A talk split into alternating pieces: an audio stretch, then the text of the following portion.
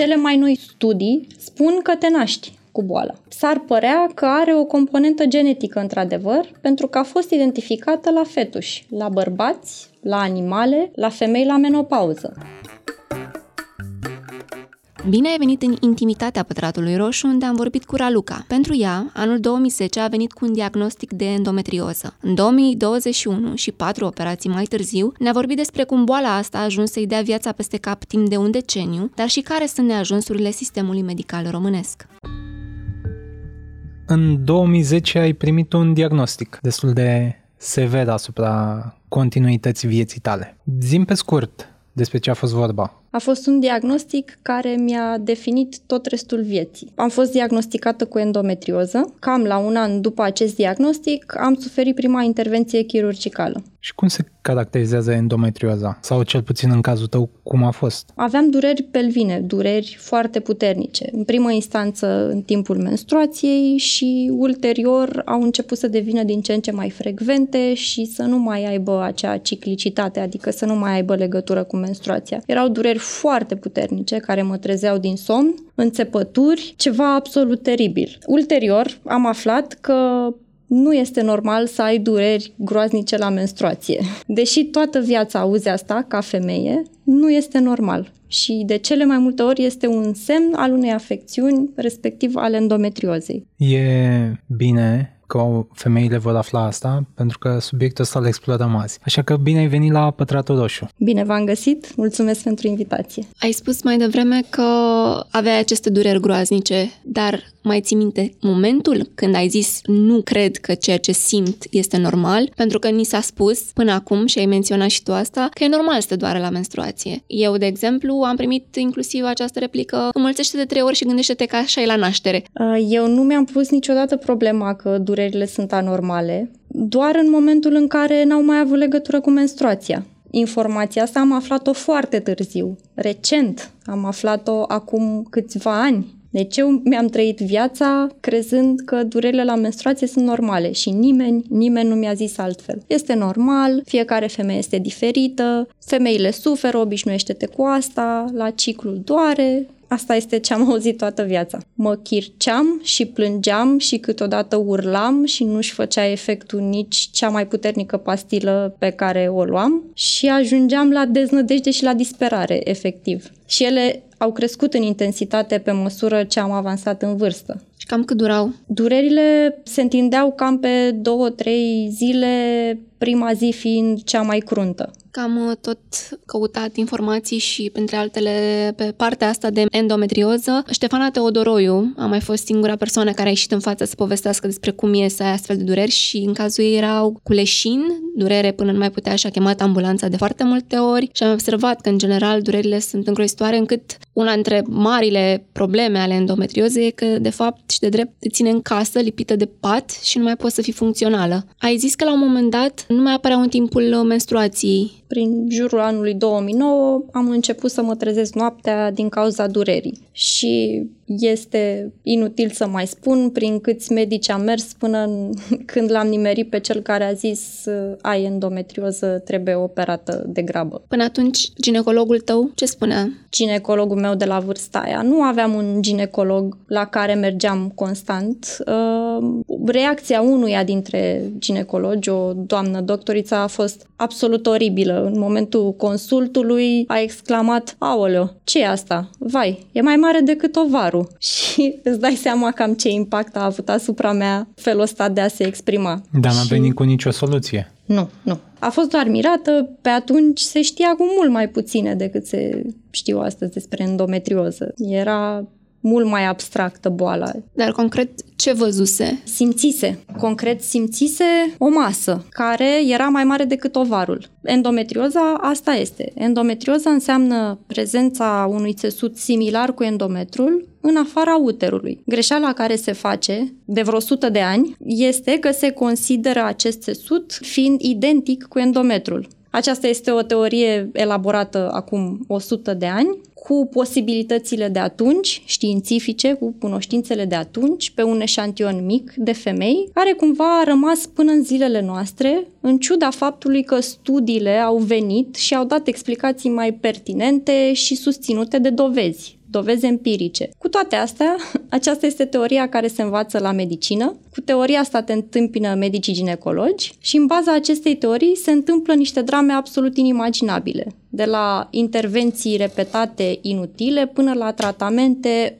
foarte dăunătoare pentru corp și inutile pentru endometrioză. Ce tip de tratamente? Suprimarea menstruației, inducerea menopauzei chimice. Această teorie, care se numește teoria menstruației retrograde, spune că în timpul menstruației sângele în loc să se elimine din corp se reîntoarce prin trompele uterine și se depune acest țesut, care este endometru, se depune pe organe, iar el reacționează cum reacționează endometru. În fiecare lună sângerează și crește crește. Așa că soluția este să stopăm menstruația. De asta nu sună proces reversibil. Ba da, este proces reversibil pentru că se întâmplă prin intermediul unui tratament hormonal pe care îl iei. Menstruația se oprește pe parcursul tratamentului. Când oprești tratamentul, revine. Și suprimă temporar. Inclusiv asta cu inducerea menopauzei? Păi cam asta este. Ah, sunt similare. Sunt, da, sunt similare. Sunt mai multe tipuri de tratamente hormonale, dintre care unele foarte agresive, care asta fac, induc menopauza la vârste fragede. Închipuiți-vă, 20, 25, 30 de ani. Iar asta are niște efecte dezastroase asupra corpului, asupra sistemului osos, asupra sistemului nervos. Este absolut teribil că se întâmplă lucrul ăsta. Un alt tratament recomandat este histerectomia, adică femeilor li se recomandă să-și scoată uterul, pentru că se vor vindeca de endometrioză. Și ce să vezi? Endometrioza există și la femeile aflate la menopauză. Dovadă că acest tratament nu, e, nu este doar inutil, ci este și extrem de traumatizant și le schimbă viețile femeilor în rău și degeaba, pentru că ele tot nu vor scăpa de endometrioză. Și mai există o recomandare care se face, rămâi însărcinată, că o să te ajute. Nu vă spun de câte ori am auzit asta de-a lungul vieții. Sarcina tot asta înseamnă, îți suprimă menstruația, prin urmare dispare endometrioza. Cei drept că simptomele se pot îmbunătăți, dar leziunile sunt acolo, țesuturile sunt acolo, nu dispar și simptomele reapar imediat după sarcină, uneori chiar mai violent. Asta dacă reușești să rămâi însărcinată. Asta dacă reușești, pentru că endometrioza este printre principalele cauze de infertilitate. Dar până la aceste informații la care ai ajuns, mă gândesc că după ce ai aflat de diagnostic, să întoarcem puțin la situația cu ginecologa. În afară de reacția pe care a avut-o și ai menționat-o mai devreme, ce tratament ți-a dat sau care a fost uh, explicația pentru ceea ce simțeai la mână? Cred că nu mai țin minte foarte bine. A trecut foarte mult timp de atunci, am trecut prin foarte mulți doctori. Cred că m-a trimis în altă parte, probabil să fac alte investigații, dar nu, nu mai țin minte, chiar nu mai știu. Doar reacția ei, asta m-a marcat și restul e undeva în ceață. Și după ea ai uh, reușit să găsești acest ginecolog specialist? Am reușit să găsesc uh, mai mulți doctori. Am mai auzit diagnosticul de endometrioză până să ajung efectiv la prima intervenție, dar fiecare doctor avea păreri diferite despre cum ar trebui abordată boala. Tratament, haide să încercăm niște anticoncepționale, apoi nu tăiem, Asta este altă replică pe care am auzit-o. Nu tăiem, că dacă ne apucăm așa să tăiem oricum la orice simptom, păi ce ne mai facem? Apoi, da, tăiem, dar va fi operație deschisă, trebuie să te tăiem, că doar așa se vede cum trebuie. Până în momentul în care am ajuns la un chirurg considerat bun, nu știu exact pe ce criterii, printr-o recomandare, cum se ajunge la doctori de obicei. Cunosc eu pe cineva, este bun, este un doctor bun. M-a operat, nu știu, a durat mult operația consideram eu că e mult pe atunci, 3 ore. A spus că a fost cea mai grea operație a lui de până atunci. A fost laparoscopic, ceea ce a fost un lucru extraordinar. Iar de atunci până la următoarea operație au trecut 5 ani. Poți să ne spui, te rog, uh, cum se numește propriu-zis operația, care este laparoscopic? Uh, laparoscopia este o operație care nu presupune tăieturi. Presupune doar niște incizii 4-5 incizii prin care se introduc aparatele. Asta înseamnă laparoscopic spre deosebire de laparotomie, care este o operație deschisă și care este mult mai complicată, cu urmări mai grele, refacerea este mai grea. Operația în sine de endometrioză nu are un nume, se folosește o tehnică. Această tehnică se folosește în mai multe tipuri de operație și este una extrem de complexă, se numește excizie și este exact cum îi spune numele, țesuturile sunt excizate, sunt tăiate în profunzime, în adâncime, din rădăcini. Și ai fost conștientă în timpul operației? Adică a fost o anestezie totală? Da, da. N-am avut nicio operație de endometrioză și am avut multe în care să fi fost conștientă. De ce multe?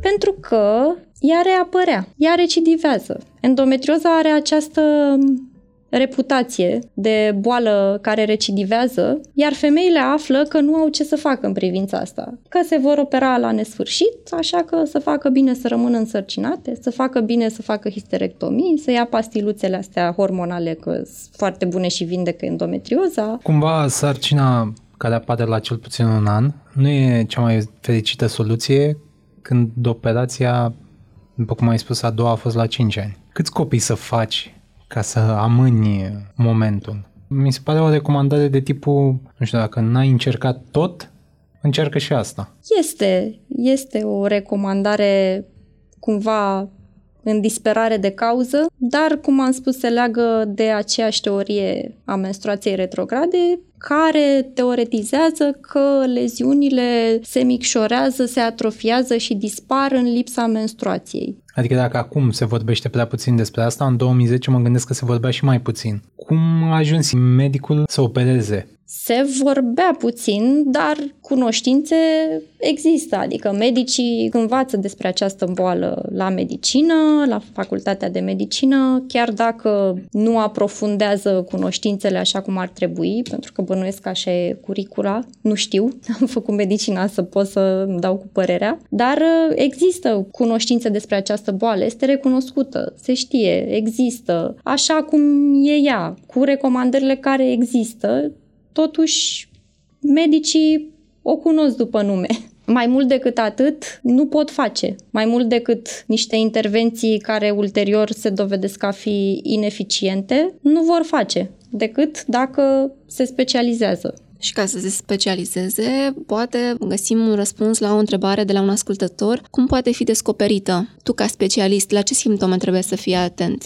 dacă vine la tine pacienta și începe să-ți înșire? Cele mai frecvente simptome sunt durerea, și infertilitatea. Cu aceste două simptome este asociată endometrioza. Durerea la menstruație sau durerea pelvină chiar și în afara menstruației. Un specialist trebuie să se uite la ciclicitatea acestor simptome. Dacă durerile apar cu precădere în timpul menstruației, pentru că endometrioza este o boală hormonală și este influențată de hormoni. Ea nu este endometru și nu se comportă ca endometru, dar este influențată de activitatea hormonală din corp și, într-adevăr, simptomele se intensifică în timpul menstruației. În primul rând, ciclicitatea. Asta este ceea ce ar trebui să pună pe gânduri un specialist. Însă problema este mai mare de atât, pentru că simptomele nu se limitează la durerile pelvine. Endometrioza se poate localiza în aproape orice parte a corpului a fost descoperită pe aproape orice organ al corpului și în funcție de localizare produce simptome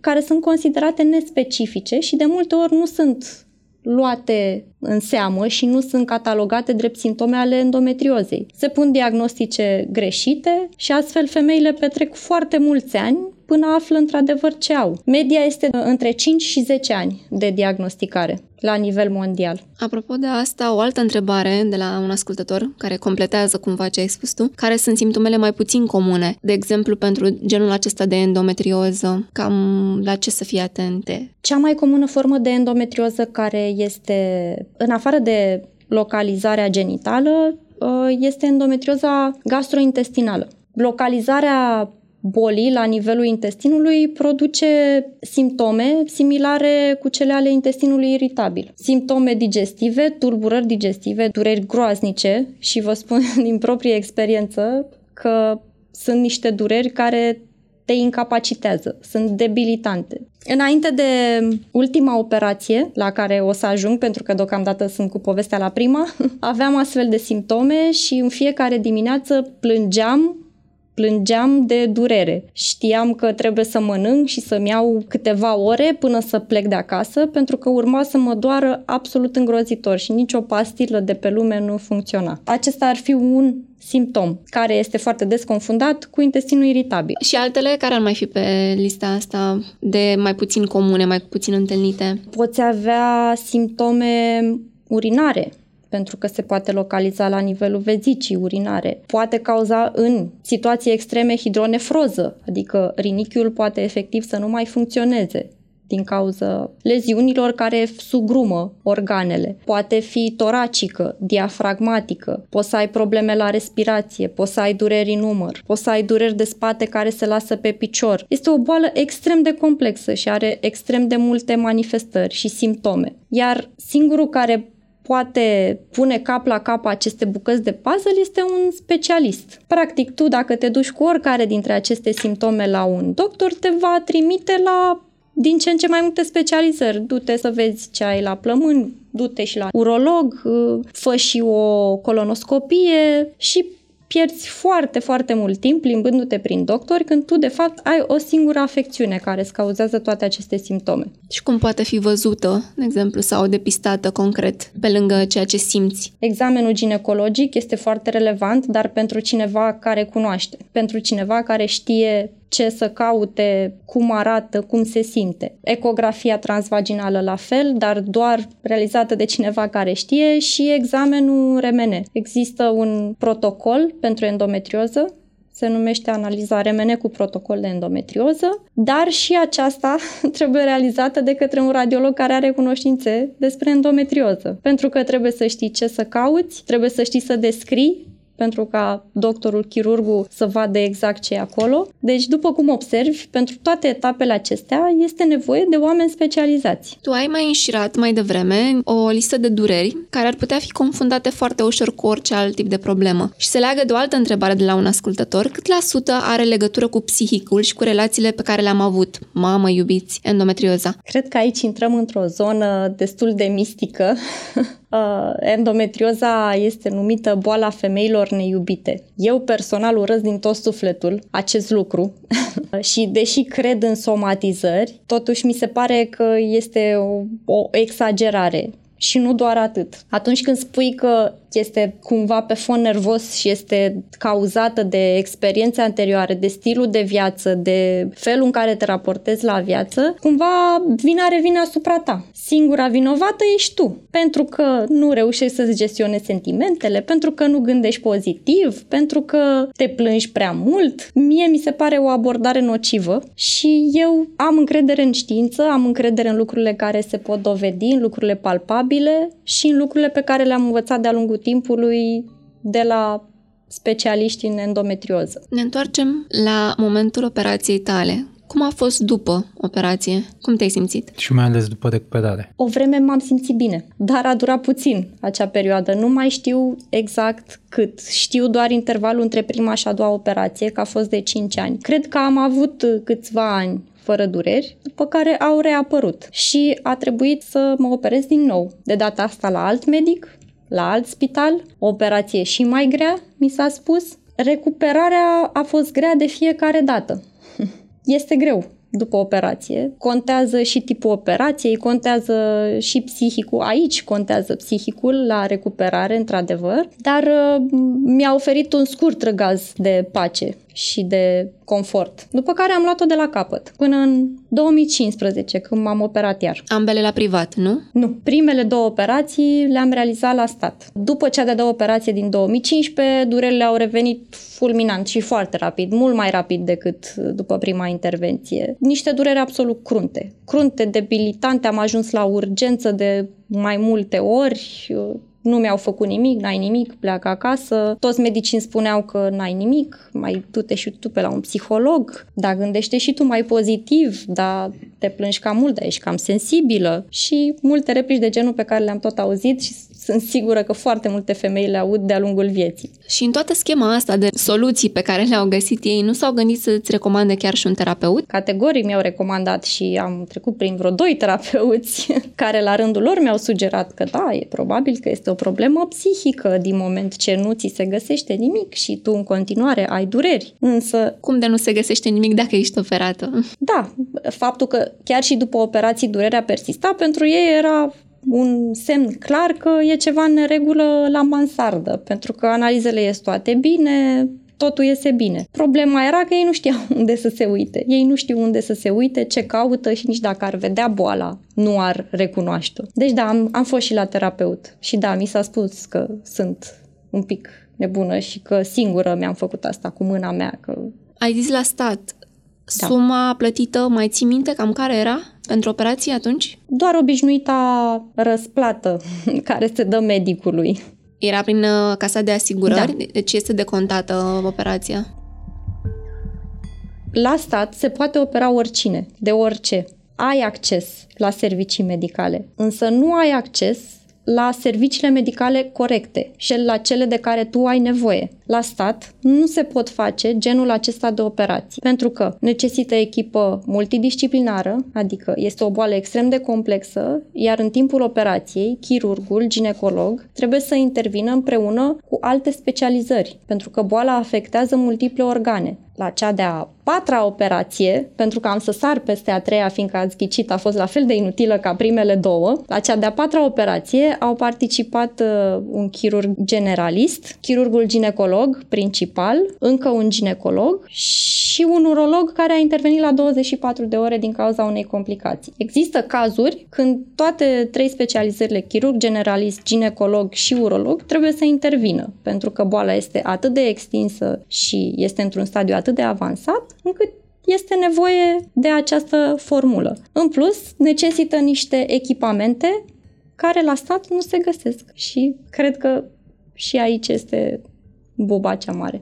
Reformulez. Am avut două operații la stat, o operație la privat, dar la fel de inutilă precum cele de la stat. Cea de-a patra operație a fost realizată la privat de către un specialist în endometrioză, împreună cu o echipă multidisciplinară, cu toată aparatura necesară și cu toată îndemânarea necesară pentru a putea opera boala corect. Și cam care au fost diferențele? Adică ce sesiza dacă au fost diferențe după această experiență versus uh, cele de la stat? Păi, în primul rând, Operația a avut loc în vara anului trecut. La un an jumate, cred că a trecut, mă simt absolut perfect.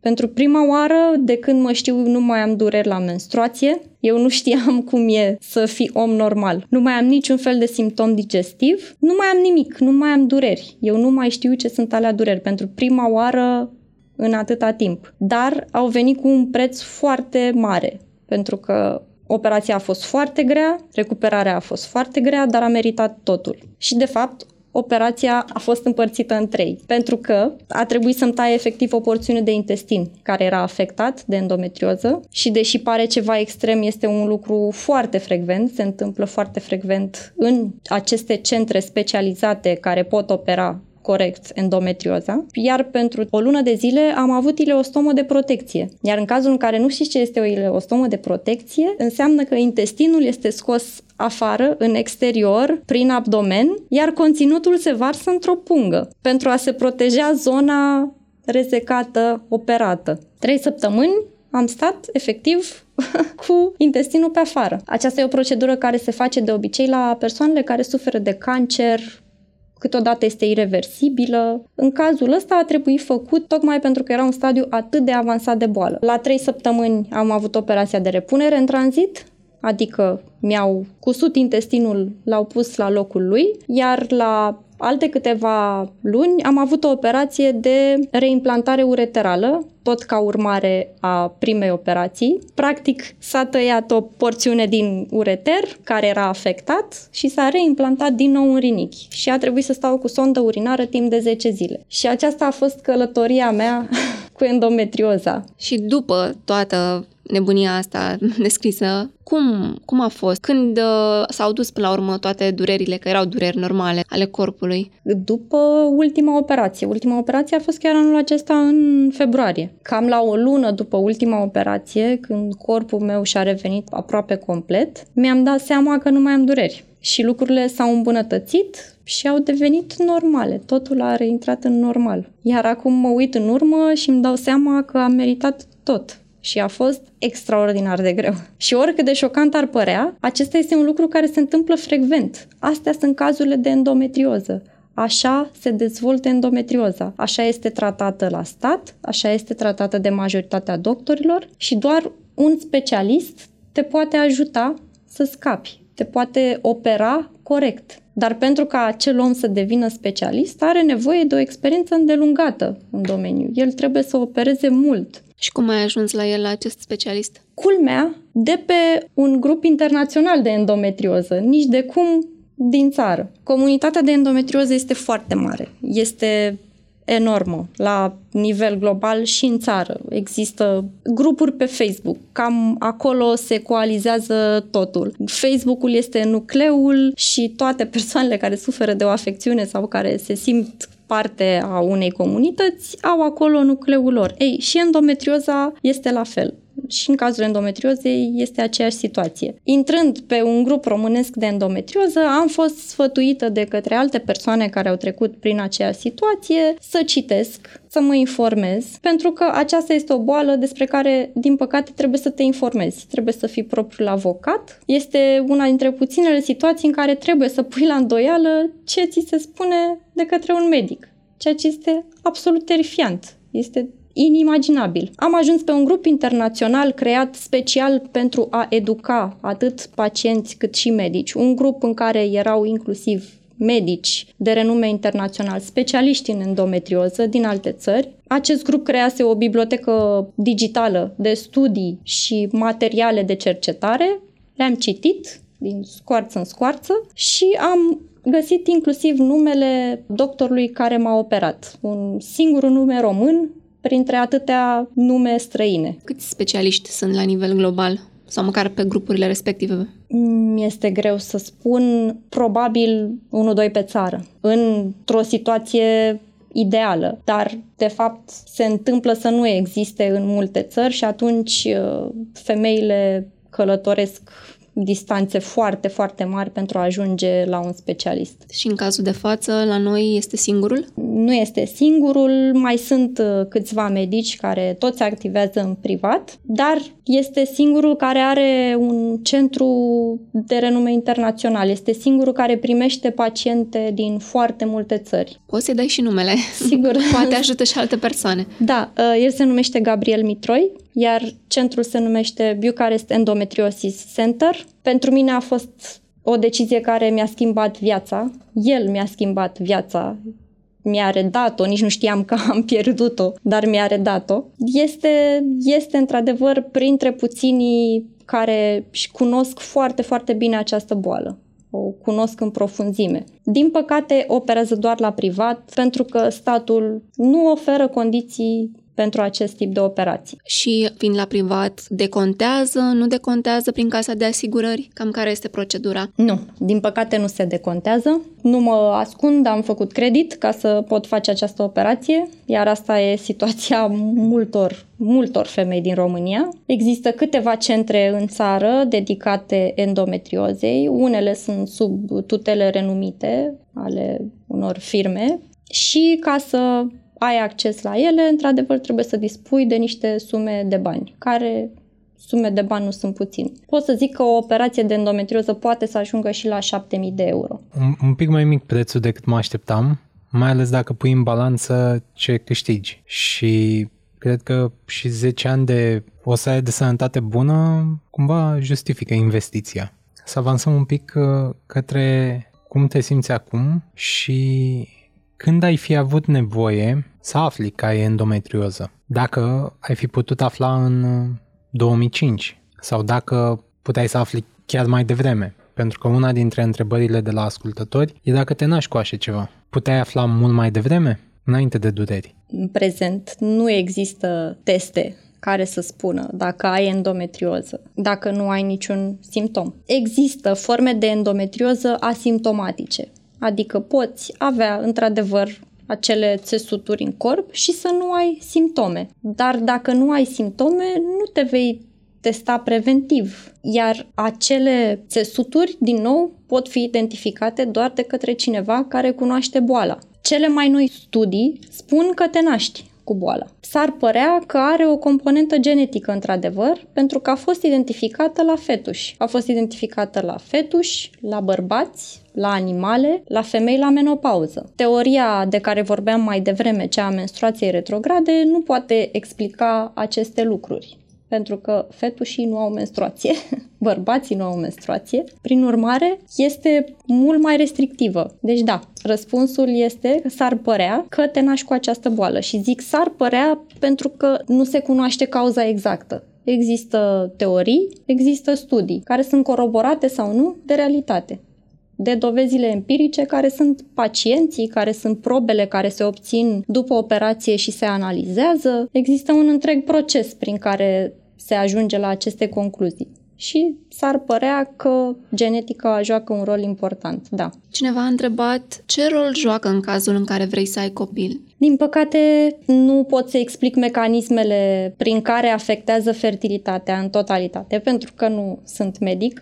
Tot ce vorbesc acum am învățat la rândul meu, dar anumite forme ale endometriozei, cum ar fi endometrioza ovariană și endometrioza, acum o să zic ceva incorrect, dar o să zic ca să se înțeleagă, endometrioza în interiorul peretelui uterului. Există și un tip de endometrioză care se localizează în peretele uterului, se numește adenomioză. Aceste două forme de boală pot provoca infertilitate, într-adevăr. Pot scădea rezerva ovariană. Eu am rămas fără un ovar în urma celei de-a doua operații, pentru că mi s-a spus că nu s-a scos, pur și simplu n-a mai rămas nimic. Au curățat cât au putut, dar n-a mai rămas nimic din acel ovar pentru că era complet învelit în țesut endometriozic explicația mea foarte profană și probabil deloc uh, științifică. Dar așa, din cazurile uh, la care ai mai avut acces, mai ales în aceste grupuri despre care vorbeai mai devreme, cum au reușit multe dintre femei să rămână însărcinate? Cele mai multe apelează la tehnici de reproducere umană asistată. Cam astea sunt șansele femeilor cu forme grave de endometrioză. Însă Aici este cu dus și întors pentru că dacă începi un protocol de stimulare având leziuni de endometrioză profundă, îți vei face mai rău decât bine. Pentru că hormonii afectează boala, te afectează și o agravează. Știu din experiența doctorului Mitroi că a avut o serie de cazuri în care leziunile de endometrioză s-au malignizat Există și această posibilitate, mai rară, dar există, iar majoritatea cazurilor uh, trecuseră prin cel puțin o stimulare pentru fertilizare. Ca să văd dacă am înțeles, există șansa ca în momentul în care rămâi însărcinată și ai endometrioză să pui de fapt în pericol sarcina? N-aș putea să răspund la această întrebare pentru că nu am cunoștințele medicale, nu știu. Având endometrioză rămâi mai greu însărcinată, de fapt asta este problema. Felul în care afectează sarcina, endometrioza, nu se știe sau nu o știu eu și nu pot dezvolta. Era discuția de mai devreme care pune pe pauză boala. Uh, da, în sensul că se micșorează întrucâtva leziunile și simptomele se atenuează la modul ăsta. Dar nu pot ști, nu pot spune ce impact are asupra sarcinii. Există cazuri destule de femei care au reușit să rămână însărcinate având endometrioză și au dus sarcina la sfârșit cu succes. Și le-au revenit durerile după? Da. Tot din uh, ce ai mai citit și uh, persoanele cu care probabil te-ai mai și întâlnit și cu, cu o astfel de problemă, ce replici au mai primit din partea specialiștilor de-a lungul timpului când s-au dus la control? În principiu, n-ai nimic analizele sunt toate bune, probabil ai colon iritabil, femeile sunt mai sensibile. Problema e că replicile astea nu rămân doar în cabinetele medicale și endometrioza este o problemă mult mai gravă decât se crede. Ea este la fel de des întâlnită precum diabetul și asmul. Are o incidență la fel de mare, însă este extrem de necunoscută, este absolut invizibilă. Dacă întrebi în jurul tău, toată lumea va ridica din numeri. Unii nici nu vor ști să pronunțe. Mi s-a întâmplat de nu știu câte ori să nu știe să pronunțe efectiv numele bolii. Faptul că este o boală care nu se vede te afectează în căi pe care nici nu le conștientizezi și pe care lumea din jur nu le conștientizează. Tu trăiești în dureri timp de foarte mulți ani, uh, doctorii îți spun că ești bine, îți spun că n-ai nimic, prietenii, apropiații au dovada faptului că tu n-ai nimic, nu se vede, n-ai nimic, te plângi prea mult, doctorii au zis că ești bine, du-te și tu la un psiholog. Endometrioza răpește inclusiv plăcerea sexului, pentru că sexul devine extrem de dureros. Unii parteneri nu înțeleg, învinovățesc femeia pentru lipsa apetitului sexual, este o presiune constantă la care ești supusă și crede-mă că din experiență ajungi să crezi că e ceva în neregulă cu tine. Pomeneai mai devreme și un terapeut la care ai ajuns. În urma tuturor procedurilor prin care ai trecut, ai reușit să găsești și acest specialist care să fie uman și să fie acolo, să te asculte și să înțeleagă că endometrioza e o problemă reală? Am reușit, dar foarte târziu, după ce deja aveam confirmarea faptului că am această boală. Un pic înainte de operația de anul trecut, într-adevăr, am reușit să găsesc pe cineva care m-a crezut și m-a ajutat să mă pregătesc psihic, inclusiv pentru operație. Deci, pe de-o parte, nu avem specialiști, nu avem nici partea de aparatură și tot ce ne trebuie, nu avem nici psihologi care să înțeleagă cât de mare uh, e nevoia de ajutor. Nu, pentru da, așa este, pentru că psihologii vor vedea ce vede toată lumea, ce vede restul lumii și anume o persoană care doar se plânge, căreia nu, căreia nu îi se găsește nimic, nicio afecțiune. Aici e important de subliniat că fără un diagnostic medical, un psiholog sau un psihiatru nu poate veni cu un diagnostic al său medical. Poate veni doar pe ce poate judeca pe propriile cunoștințe, dar tocmai asta e că lipsește diagnosticul medical din partea unui specialist pe zona respectivă. Așa că eu nu i-aș condamna neapărat pentru asta. Sigur, este criticabil dacă nu gestionează cumva situația, dar când mutăm către psihiatrie, acolo e mult mai complicat pentru că oamenii sunt obișnuiți să vadă astfel de cazuri extreme. Pe zona de terapie, da, ar trebui să fie mai îngăduitori, dar totodată gestionează fix lipsa de informație și o percepție. Poate se poate schimba ceva aici, dar mie mi se pare că mai degrabă ar veni schimbarea în zona cealaltă a sistemului medical, de a identifica și, de ce nu, de a trata. Categoric, nici eu nu aș învinovăți psihologii, pentru că ei lucrează cu datele pe care le au de la dispoziție. Și mai ales că ei, și aici e important de menționat, nu vindecă dureri, durerii fizice. Dacă reușesc să le vindece pe cele psihice, sigur, lăudabil. Doar că în același timp la terapie se presupune că ai parte de acea relație normală pe care ar trebui să aibă oricine în viața lui și unde ar trebui să fie ascultat și înțeles și nu judecat, cum de altfel Cred ai că asta un... e spovedania. Pentru că dacă n-ar judeca, nu cred că ar putea veni cu o evaluare. Dar asta e, asta e cu totul alt subiect. Pentru că probabil o să avem între oamenii care ne ascultă și persoane care trec prin așa ceva sau cunosc pe alte persoane care trec prin așa ceva. La cine ar putea să apeleze sau uh, unde ar putea să găsească informația care să împingă spre specialiști sau un terapeuți care tot la fel să fie îngăduitori pe partea asta? Cred că în primul rând trebuie să găsească un specialist și terapeutul trebuie lăsat la urmă când începe procesul de vindecare. Pentru că, da, de-a lungul anilor în care trăiești în dureri, treci prin diverse situații care îți provoacă traume. Da, femeile astea, și eu mă număr printre ele, au traume la activ și nu e cazul să le spunem altfel. De la intervenții chirurgicale repetate până la traiul cu dureri care efectiv te șubrezește psihic. Dar ele trebuie să-și găsească un specialist în endometrioză, trebuie să aibă în primul și în primul rând un diagnostic și nu doar atât. Trebuie să găsească acel chirurg care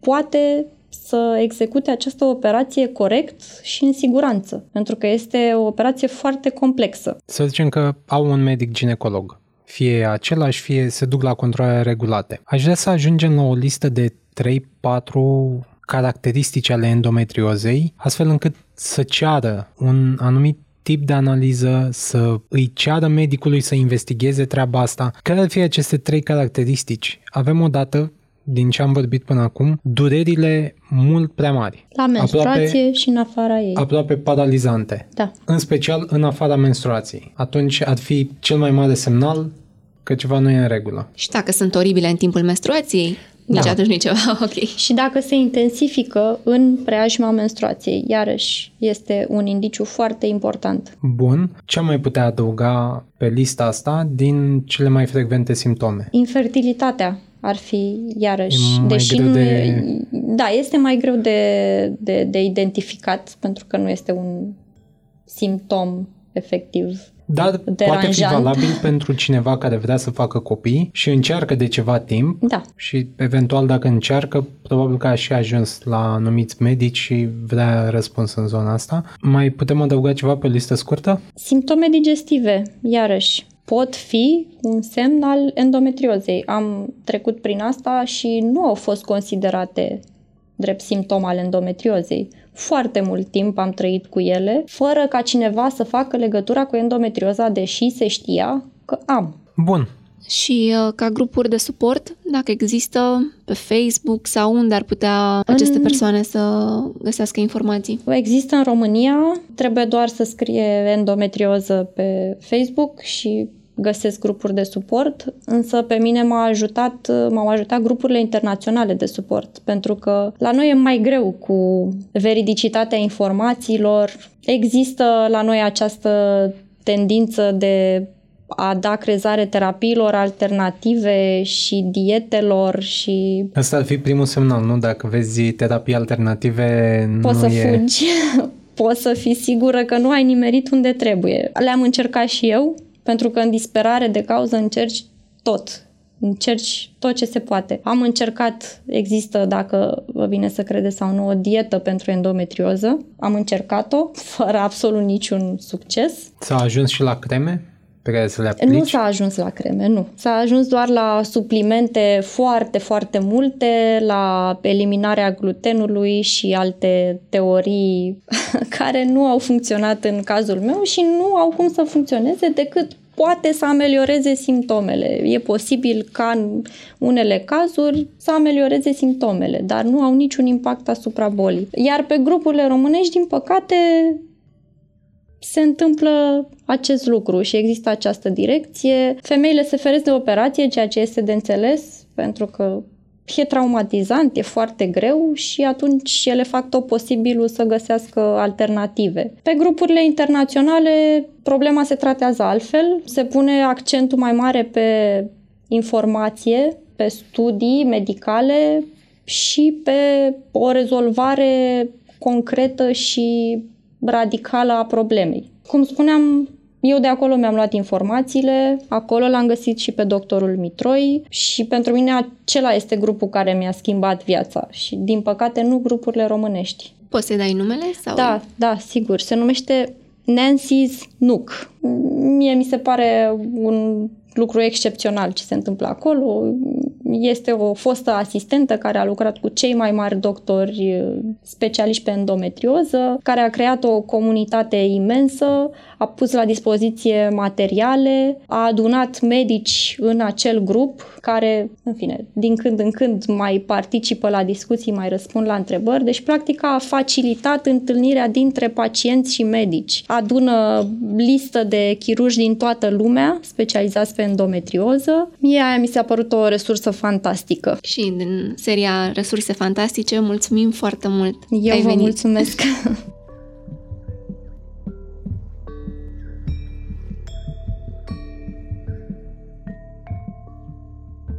Acest podcast a fost realizat de Dana Alecu. și Răzvan Băltărețu. Îți mulțumim că ne-ai fost alături până la final. Fiecare nou episod, Pătratul Roșu, poate fi ascultat pe SoundCloud, Spotify, Apple Podcasts sau orice altă platformă preferi. Totodată, nu uita să ne urmărești pe Facebook și Instagram ca să afli care vor fi următorii noștri invitați și să ne spui ce ai vrea să știi de la ei.